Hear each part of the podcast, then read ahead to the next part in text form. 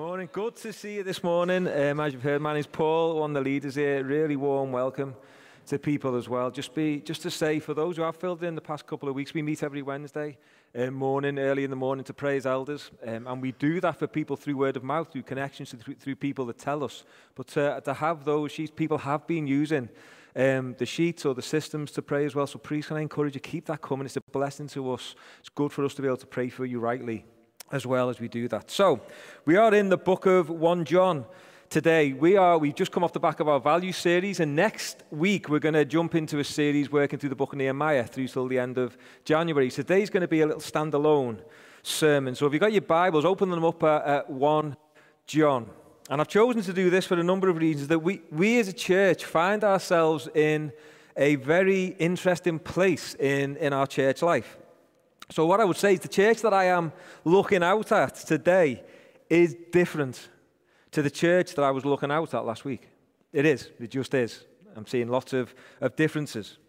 And as I was just thinking and, and contemplating and praying this through, I came a, across a concept called liminal space. I don't know if you've heard of, of liminal space, but, but liminal, lim, the word liminal itself, it means threshold, like a, a precipice. So to be in a liminal space is to be on the edge of something new, but not, not quite there yet. So it's like a, a space between spaces, um, a, a, space between times, a space between situations. And it, of course, it can be physical, like a, a corridor, for example, is a liminal space. But it can also be emotional and and mental or situational and metaphorical. And, and studies have shown for human beings that, that being in a liminal space, this movement space, can incredibly uncomfortable for people. Incredibly uncomfortable. Some of you here, you've got some of the youth here, you're actually started new schools. You know, you started new schools in the past month. Some of you are moving into a different year group. We've got students here. Some of you are actually returning to this second year, coming back from having probably six months at home or something, is it? Whatever you guys are coming back into this new year. Some of you are new to the city, like in this new city. What's going on? Where am I? Why do they talk so funny? I'll try and slow down. I apologize.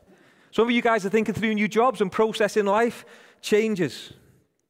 It could be physical changes that, that happen to us through life. We have physical changes that happen to both men and women in their, their teens, their 20s, their 30s, their 40s, their 50s. We move through life and we change. And as a church, we, we move through these spaces too. And I think we as a church are in a liminal space. As you've heard from the past three weeks, we as a church are seeking to reach Merseyside with the gospel of the Lord Jesus Christ. And we believe the best way to do that is planting of, of churches, through churches planting churches. So, what that means is we send out teams of people. And over the last decade, we've sent out three, or planted three different churches, which means that we've sent out three groups of key people. And last week, if you were here last week, and many of you weren't, I understand that, but let me tell you what happened. We had 15 people all lined up here. And they have moved to help to go to revitalize a church on the north side of Liverpool, Orrell Park Baptist Church. That's 15 members of our church family who have gone, some of whom are gospel community leaders, many of whom are, are key people in, certain, in different ministry areas. But as well as that, we've got you guys here today. Lots of new folks. Some of you have joined in the past few months. We've actually last week realize we've got in the membership process, coming into membership, eight people. That's a lot. So we are, folks, a new people in many ways.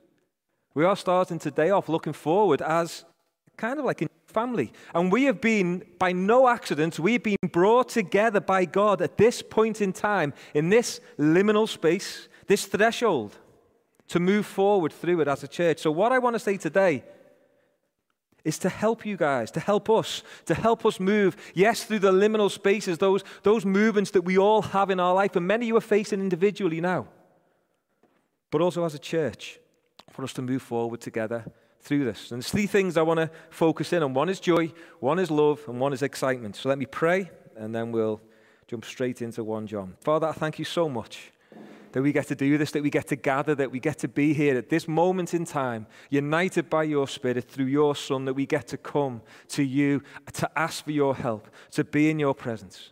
So, Father, I just pray by your Spirit, remind us of your goodness and your grace. Give us a joy deep down in our hearts as we hear these words spoken, Father, from your word. Remind us again that you love us. And, Father, drill down into our heart an excitement an excitement for the future that is held out before us as your children. Amen. So, first of all, first of all, receiving and sharing joy. Look at 1 John with me. That which was from the beginning, which we have heard, which we have seen with our eyes, which we looked upon, and have touched with our hands concerning the word of life. The life was made manifest, and we have seen it, and testified to it, and proclaimed to you the eternal life, which was with the Father and was made manifest to us. That which we have seen and heard, we proclaim also to you, so that you too may have fellowship with us. And indeed, our fellowship is with the Father and with his Son, Jesus Christ. And we are writing these things so that our joy may be complete. First of all, what I want to say is really important is as we move through life and through these stages and through these times, it is vital to remember that joy is something that we receive in our fellowship, our relationship with God. It's joy. I'm not talking about that transient happiness. I'm talking about the joy, the, the experience that all of God people have all the time because of our relationship by the Spirit through the Son with God the Father. There's a story that, that John will actually remember because he was there in Luke chapter 10, where Jesus Christ sends out 72 disciples on this kind of like a short-term mission trip. And the disciples, they come back dead excited and they've been amazed. They're like buzzing because of what's be, what God's been doing through them. And they say to Jesus, Lord, even the demons submit to us in your name. And Jesus basically, I'm paraphrasing it, he says, that's great.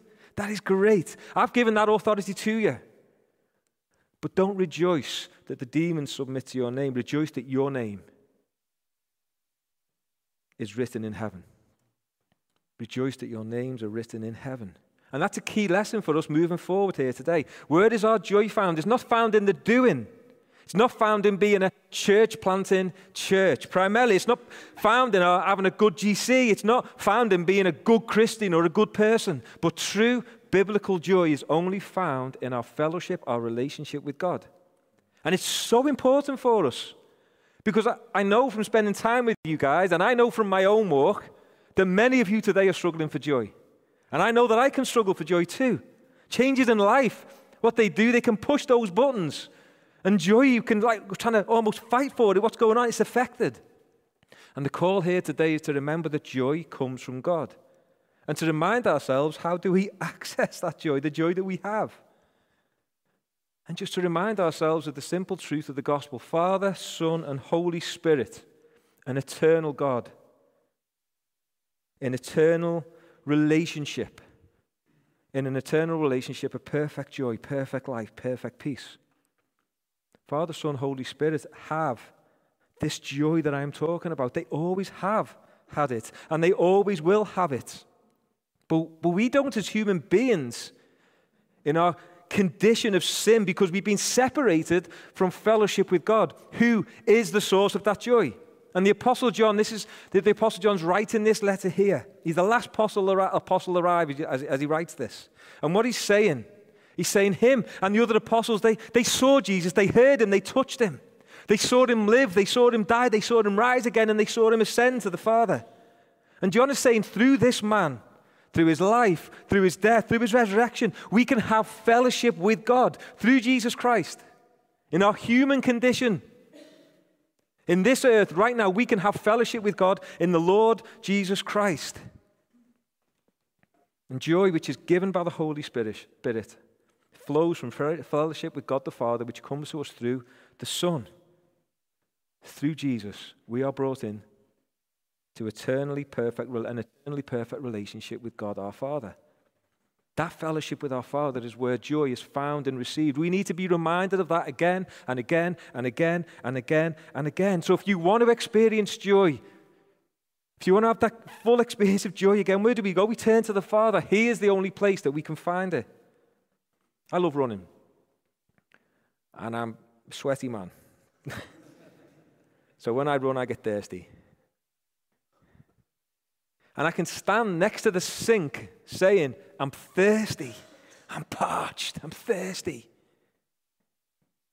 But just stand next to it. But there's a tap there. I can go to the tap, can't I? Can I have a drink? Because that's where the source of the water is. And I can receive and have my thirst quench. We receive joy.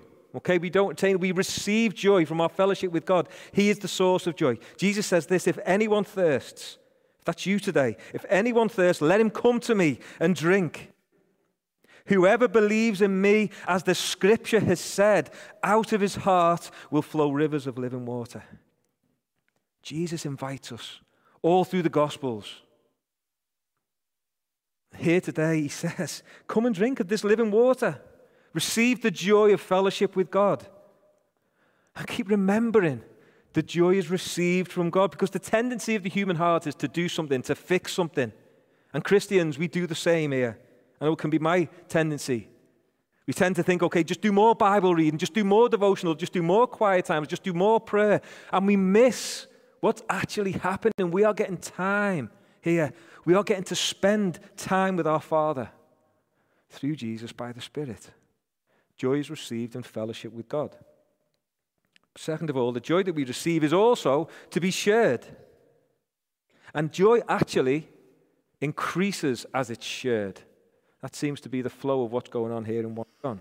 So, what that means is in our church family here, as we gather today, we experience the joy of fellowship with God together. I don't know about you, but singing those songs before I stood up, wasn't it just wonderful? And just wonderful. We've got a group of people here lifting their voices, united with all, all the believers and the angels in heaven, praising and worshiping and beholding the Lord Jesus Christ. That is good for our hearts. And I'd love it just hearing and hearing you sing. I love turning just to my left and seeing people with the, their arms up. That encourages me. I'm like, wow, praising God. I actually almost wanted to drop to my knees to think, wow, who am I? How worthy is He? As Michael just led us in singing, that worthy, worthy, worthy. That is a joy. That does a joyful thing in my heart. I receive joy. And we share it one to another. So if, you, if you're thinking what you mean when we gather together that we share joy and it's increased, that's it. We are now opening up God's word together, hearing from Him. We're going to take communion together. We're going to carry on singing together. We're going to be together. Many people will share the day together. There is a joy that is shared with God's people in fellowship. And it's deeper because of that shared fellowship. And so, what that means, folks, that isolating as a Christian is depriving yourself of that shared joy. If you are new here, many of you are, Many of you new to the city or return in the second year. I'm going to say that you're going to struggle to be a Christian in isolation. Don't take too long to settle into a church. Engaging with God's people is a blessing. And can I say this? It's not just a blessing to you. We need to realize this. This is a blessing always. We are a blessing to each other as we gather on a Sunday morning. But there's also, I believe, where John goes to in verse 3 and 4 there's a joy in proclamation. That which we have seen and heard, we proclaim also to you, so that you too may have fellowship with us. And indeed, our fellowship is with the Father and with Jesus Christ. And we're writing these things so that our joy may be complete. You hear what he's saying there? John wants other people to know who don't know the Lord Jesus Christ so that they can share this joy. He wants other people to know so they can share in that fellowship, the word he keeps using, using the fellowship of Father, Son, and Holy Spirit with him and with others. And that's one of his motivations for proclaiming the gospel. He wants to share this joy. What an opportunity we have in this liminal space as we find ourselves in to proclaim and fix our gaze on Jesus, to receive the joy and proclaim the name of Jesus with joy. See, folks, that's our task. It hasn't changed since last week. It hasn't changed since last year. It hasn't changed over the decade, decades. To proclaim the name of Jesus Christ so that people have fellowship with God and us. We keep banging the same drum. Why? Because it's good for us to hear. And the gospel bangs the same drum. We looked at 2 Corinthians last week, where Paul was saying that he can't help but share the love of Jesus. The love of Christ controls him, propels him to share it. So we are, you are ambassadors for Christ. You are messengers of reconciliation. What's that reconciliation? Reconciliation is restored fellowship with God. It's what John's talking about. We have, folks, the words of eternal life. We have words of freedom. We have words of forgiveness. We have words of joy that the world desperately needs. I don't know about you, but I can just spend, Andrew, give us that conversation. How many conversations in the workplaces or the schools, and we hear them, we're like, people are just desperate for the joy that we have. Desperate. And, folks, if you've been rescued, because we have, we've been rescued from sin and death and slavery to sin. We've been rescued by Jesus Christ. What that means is you are now on the rescue team. You are now on the rescue team. All of us, everyone here today, even this, if this is your first day, welcome to the rescue team. There's a story from a, a, few years ago. I was read it in the paper last couple of years back, and it was about two divers in Mallorca. And these guys, they were doing that, that swimming that, that some of these mad folks do, I have to say, through these underground cave systems. I Don't know if you've seen anyone do that, but it just blows my mind. It gives, gives me nightmares, I'll be honest. But they went under this underground cave system, all dark, under the water, a kilometre in, and the guide rope snapped. They get out by this guide rope, that's what they do. The guide rope snapped. So what they did, they found a cave, the nearest cave they could find with a little bit of, little bit of air at the top of it. And they planned what to do. And what they decided was they didn't have enough um, oxygen. They were kind of close to the edge of their oxygen. So they, they, they decided to give one person both oxygen tanks and for him to try to find a way out and then come back and get them. So that's what they did. Miraculously, this guy gets out. Now just picture that for a second. He's out. He's free. What's he going to do? What's he going to do now? I'm hoping you're thinking that's not even a choice. There's not even a choice what he's going to do. He's been given this task. Well, he's got, he's got this freedom. He's got this life. What's he going to do? Is he going to leave his friend in the dark? Is he going to leave his friend in death? When he has the means of life. No. What's he going to do? He's going to use everything that he has to save this man with an urgency because he doesn't know when the end is going to come for this guy. He doesn't know when the oxygen is going to run out. He's got an urgency. So every breath, every moment, every resource that he has, he's going to use it, utilize everything in his life to save this man. It turns out he tried drilling. They wanted to drop food down into the cave and water. And what he then did, he started to draw in other people, other divers who knew the cave systems. And it was actually another friend of his who found him in the cave system and guided him out. Folks, we have a task to proclaim Jesus Christ so that people would be saved. We are on a rescue team. We have the words of eternal life, words of joy and peace and rest. You are on God's rescue team. And so we do this together. Cornerstone Church Liverpool, we are a team. We are a team, praying and supporting one another. We are to shape our lives around this God given, eternally significant task together. Not giving up on the first try, because imagine if you did that. Not giving up on the first try, but persisting in love. Using every moment that we have, every resource, every situation for this purpose. And that's the first, first thing as we enter into that liminal space that I'm talking about, that we have joy from fellowship with God. We receive it and we are to share it, share it together with God's people and to the world around us. Second of all, we receive and we share love. Last week um, on Friday, eight of us, we were, we were invited into, there's a school over the road called Dovedale Primary School that many of the the kids from the church go to.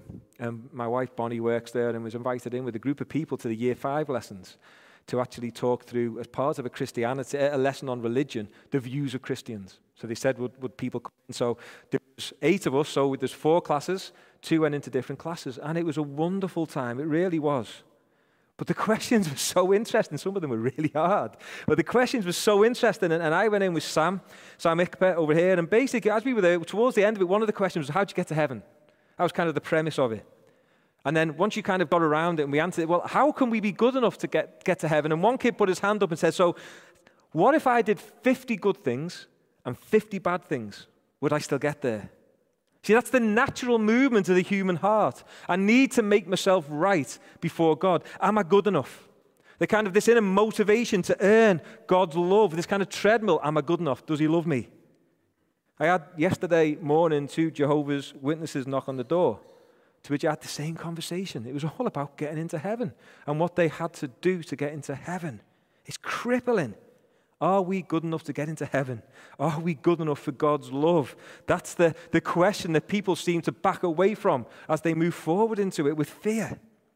But a Christian's motive, a Christian motive, a child of God, is not to get love. We never, we never earn that love from God.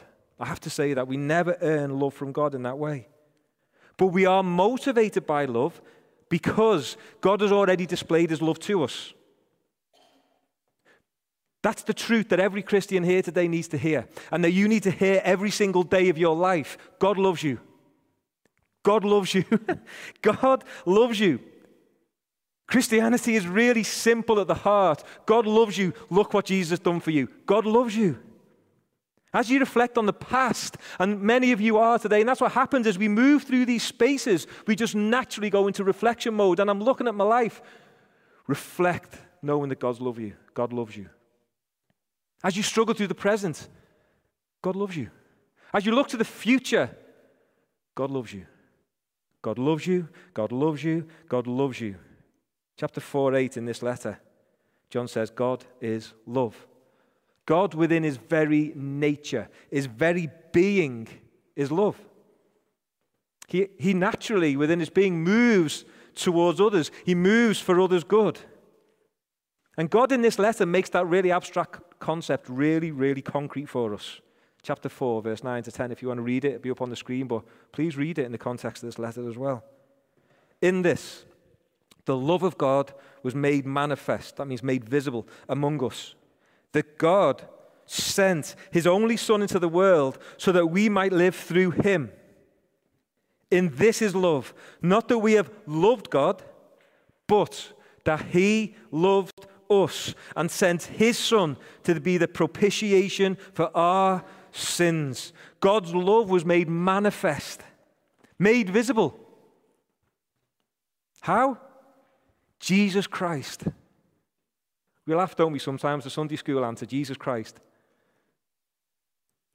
But it's such a simple answer Jesus Christ. What did John say right at the start? We heard, we saw, we looked, we touched. The ultimate act of love was the coming of the Lord Jesus Christ, God the Son, in human flesh to die for us. God's love displayed visibly for the world to see. We don't love God first. He doesn't then reciprocate and love us back. It's the opposite. And there's freedom in this, folks, because we're all in this position and we all veer towards this position. Romans 5 8. God shows his love for us in that while we were still sinners, Christ died for us. He came at great cost, a great sacrifice to himself. True, perfect love. He took our place. So we deserved God's punishment because of our rejection of God, because of our sin. But the Lord Jesus Christ, He took it upon Himself. He took the wrath. He stands between us and God's anger. He takes that wrath, he, avert, he averts God's anger so that we can stand pure and right and free before God. That's what that propitiation means. God loves you. God loves you. You doubt that? Look to Jesus. How can you doubt it? Look at him. We will not move forward if our motivation is to get God's love. It's going to exhaust you, it's going to rob your joy. But we can move forward through these uncomfortable times that you're all going to find yourself in through all of your life. And even now, as a church, we can move forward because we've received God's love. Child of God, God loves you. He will always love you. And this is the amazing truth of the gospel that there will never be a time, there will never be a time in your life where God doesn't love you. Do you believe that today? There will never be a time in your life that God doesn't love you. Neither death, Lord, nor life, nor angels, nor rulers, nor things present, nor things to come, nor powers, nor height, nor depth, nor anything else in all creation will be able to separate us from the love of God in Christ Jesus our Lord. God loves us. God loves you. But that love doesn't stop there. It's really interesting as you, as you read the flow of, of John's letter. So, that joy that we talked about, that we've just kind of been, been speaking about, it's completed as it's shared with others. So, we receive God's joy and it's then completed as we share it with others. And it's the same idea with love. Love is completed as it's worked out from us. So, love is worked out as we love, we live for, and serve others. Chapter 4, verse 11 and 12. Beloved, if God so loved us, ED, loved, we also ought to love one another. No one has ever seen God. If we love one another, God abides in us and his love is perfected in us. And the question that seems to be running through John's letter, if you read it in its entirety, is if you're not living a life of loving service, have you truly received God's love? Chapter 3, verse 16 to 18. By this we know love, that he laid down his life for us. And, it's key, and we ought to lay down our lives for the brothers. But if anyone has the world's goods and sees his brother in need, yet closes his heart against him, how does God's love abide in him? Little children, let us not love in word or talk, but in deed and in truth. Do you see John's point here? Love that we receive is worked out in deed and truth one to another. We are to move forward, motivated by God's love to serve one another. There are many ways to serve each other at Cornerstone Liverpool. Most, very, very, very simple. Just everyday loving acts, thoughtful gestures, prayers for, for one another. That could be a text or a, a phone call or a visit. It could be a blessing of certain people in certain ways. On, on Friday morning, I received a text. In fact, the text was to me and someone else in our gospel community, me and Miles, and it was a proper blessing to me on Friday morning to receive that text. It really was. My heart was stirred, properly stirred, with a love for Jesus. Every Sunday morning when I'm preaching, I get a text off Marion with a Bible verse encouraging me. Every Sunday morning. And if you know me, you realize how encouraging and edifying that is for me. Just little things. It took 10 minutes. These little things, little ways of blessing and serving and loving each other that are just all around if we were to just open our eyes and see them. But there's also maybe stepping forward in gospel community we bang this drum. Why? Because we love you. If you speak to anyone in Cornerstone Church, Liverpool, who has come in to gospel community that's maybe spent a couple of years out, they will tell you that actually stepping into gospel community has been the means for them to be safe as a Christian, to have people pray for them, to know people, to serve, and to be blessed. And that's serving, and I, and, I, and I put it in this context of love, serving one another, because I actually say that that stepping forward could be the way that you serve today. It might be connecting in today, stepping into family life here. And folks, it might be, and I speak to those who are part of a gospel community, it might be just as simple as being there. Because that's all you can manage right now. That's okay. We all go through these times. It might just be really difficult for you in life right now. We get that, we understand, and we want to be gracious. Maybe just being there quietly is a struggle for us to pray for you, is a blessing for others. Or it might be offering to host. It might be taking some of the responsibility of leadership and speaking to the leaders. How can we help you? How can we take some of this burden? It might be on a, on a Sunday to see your time here. We are here for, for around two hours. That's around roughly what it is that you will be here for from start to finish. It might be on a Sunday. It might be to say, oh, I'll come early and I'll pray for the service and pray for people. It might be that you, you see that your time here during these two services is not to come to sit on a pew and then to walk out at the end of the service, but to see that your time is here for other people. It's easy to be a consumer. It really is. Society tells us that's what we are all the time. We can come and we can go depending upon our preferences. But God's love calls us to more. It actually calls us to being uncomfortable, to operate outside of your comfort zone as the healthiest place to be. So it might mean being uncomfortable by talking to someone, connecting to people.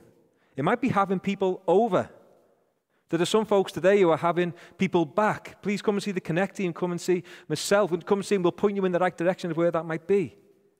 There was a, an older couple who came to the church for many, many years. They, they've just moved to the Lake District called John and Jan.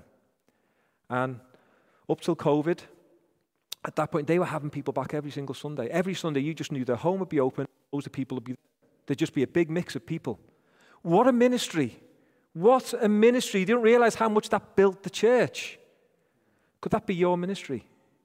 Opening your home every Sunday and blessing people and having people around. It might be serving on teams, folks, children and creche at the moment. We have a real need. Come and speak to us. If you're thinking, I don't know where to say, what's my gifting? Well, I'm telling you, there's a gap. Come and see us. There's a place here that, in the church that needs your help. Would you be willing to step into that gap? If you're caught in a downward spiral emotionally, mentally, spiritually, a great thing to do and to ask as the world seems to shrink around you when you go through these times is how can I bless others? It's a great way to stop yourself shrinking and sliding. So, the second thing to remember in this liminal space is that we are loved by God and we are to display that same love one to another. And the third thing is an excitement for the time to come. We are in a liminal space as a church. That's today's buzzword, isn't it? I'll probably never again say it in my life. But there you go. We are between two spaces. And I'm going to be honest, folks, it's uncomfortable. I found it really uncomfortable. Yeah, last week was a proper good celebration, but there's so much going through my head for us as a church. It really was. And I know many of you are feeling that same thing. And we have been as a church over the past 13 years, I think, in that liminal space. After planting and sending, there is a transition. There is a transition. Put this alongside COVID and what that, that did for us relationally. Put it alongside the fact that we've just moved into this new building. And then last year we sent out two groups of people, a year, just over a year ago, to Hope Church in Kenny, 15 people, and then um, last week 15 people again to Orrell Park Baptist Church. It can feel uncomfortable. In fact, it can feel tiring. It can feel a bit like, oh, we go again. We go again. That's what it can feel like. We can experience it not just in those areas, but in, in disciple making as people grow. As more people come to the church, there's a need to, to change and to adapt into our new family, to love and to care for the people that God in His grace has brought amongst us. We don't just carry on as everything was. No, we're a new people. Who are we? Who are the people that God has put around you? Get to know them. How do we change and adapt in that way? It can be uncomfortable in experiencing gospel communities. You see, gospel communities, by their nature, they, they multiply and adapt as people organically grow, adapt, change, and move. So, our gospel community, for example, we, we lost six people. We sent six people. Sorry, let me put it positively. We did send six people. But actually, as we met this week, we'd also lost six people. They weren't there anymore. Now, celebrate that. That's great. But you know what? That's also grief. That's hard. It leaves gaps. And they're not with us. So, what do we do through these changes? How do we process those changes in the right way? We can feel, and I know I can feel this, we can feel a panic. We can feel a, fear or an anxiety. We can feel a, a grief. Some people actually sent family members last week, people who were really close to them and helped them through difficulty. We experience grief through these moments. We can also feel a pressure of, of what if, what if, as key people move on. Influential people, because people that are move into new areas of the city are those who have really bought into the church here and serve in a number of different ways.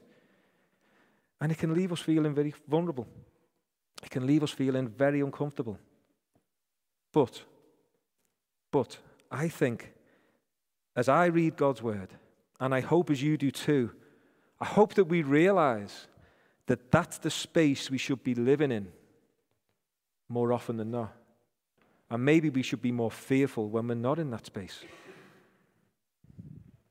Because if we're honest, there's a battle raging in every Christian's heart. I know it ranges in my heart for comfort. We want a retreat. We want our own space. We want our own people that we can just relax and be safe with. We want our own things. I'm like that. I know you can be like that. We want to live for now and not for then. But love and joy from God should motivate us and move us outwards towards others. It should move us to commit to these people that God has put us amongst through thick and thin, because it's not always plain sailing. In fact, it's very rarely, very rarely plain sailing. It can be difficult and hard, but we commit one to another through thick and thin. To sacrifice personal comfort and space, to sacrifice time, to sacrifice relationships, to sacrifice resources for the good of others. See, the Christian life is lived in that liminal space. The Christian life, in its purest form, on one level, is actually a space between two spaces. The Christian life is a, is a time between two times. The Christian life, we are between two situations, we are between two realities. 1 John 2, verse 17, and the world is passing away along with its desires. But whoever does the will of God abides forever. The, the world that we live in, folks, this world that we know and exist in, it's passing away. It's broken. The Bible tells us that it's been subjected to futility. This world is not all that there is. It will not and it cannot satisfy us. It has echoes of home, but it isn't home for us. It isn't home. John 2:25 and this is the promise that he made to us eternal life. We God's children have eternal life. We are passing through this life now. We are pilgrims on a journey. We are sojourners. Chapter 3, verse 1 to 2. See what kind of love the Father has given to us, that we should be called children of God. And so we are. The reason why the world does not know us is that it did not know Him. Beloved, we are God's children now, and what we will be has not yet appeared. But we know that when He appears, we shall be like Him, because we shall see Him as He is. Jesus Christ is going to return. And when He returns, we, God's people, will be transformed instantly by the weight of that vision in His presence, transformed instantly perfected in a perfect world. That's our home in Christ. Experienced in part now, yes, but fully, fully then. We'll be with Him, with Jesus, in that perfect relationship with the Father by the Holy Spirit. The world will be perfect. There will be no fear. There will be no death. There will be no pain. There'll be no separation. Just perfect joy, perfect life, perfect rest, perfect peace for God's people. That's our home. This isn't. He is our home. We are, by definition, by identity, you might say, in an uncomfortable space between two spaces, between two times. Paul says this in 1 Corinthians 2, verse 9. But as it is written, what no eye has seen, nor ear heard, nor the heart of man imagined what God has prepared for those who love him. Just let that sink in for a moment, please. Let that sink in. In your pain, in your struggle, in your depression, in your weakness, in your desperation, in your relational turmoil, your physical pain, and all the things that are going on in your life right now, in your fears, your anxieties, your doubts, let that sink in. Let that sink in. No eye has seen, no ear heard. You can't even imagine in your wildest dreams, in your greatest, furthest reaches of your imagination. It doesn't even begin to come close to what God's prepared for you. It doesn't come close to it. That's what's ahead of you, Christian. That's what's ahead of you, child of God. That's the future. That's our destination. That's our home. And that has to shape our lives now. Pilgrims on a journey, excited for that time to come. This is not the end of the road for anyone, folks. It's another fresh beginning for us. There is still so much work to be done that God has given us. And what do I mean by us? You guys. Cornerstone, Liverpool, everyone in this room, here now today. Folks, we have planted four churches. To call it what it is, with a few hundred people in. Praise God that we've done it, a few hundred people. But there's 1.4 million people in Merseyside. 1.4 million people. Our job is not to be comfortable. Our job is to be uncomfortable for the gospel. We are the rescue team. We are the rescue team. We are God's rescue team here at this point in time, at this place in time. And we've been given a task. There are people all around me and you that need rescuing. If you're new here today, I'll say it again welcome to the rescue team. There is work to be done. And so, receiving and sharing joy, receiving and sharing love and excitement, let's move forward together. Knowing that God has worked through us. Praise God for that. Don't lose sight of what He has done. Be thankful because it's Him that done it, that has done it through us. Him. Knowing that He's going to continue to work through us. And as I close, let me just remind you again you're going to be in these liminal spaces at many points in your life. We're going to be in that liminal space at many points in our church life. I feel destabilizing, I feel disorientating. But each time you enter in, whether or not that's life stages or grief, physical, students, jobs, grief, whatever it is that's going on. Remember this God loves you. You have joy in and from Him, and you have a truly blessed future beyond anything that you can imagine. Let me pray.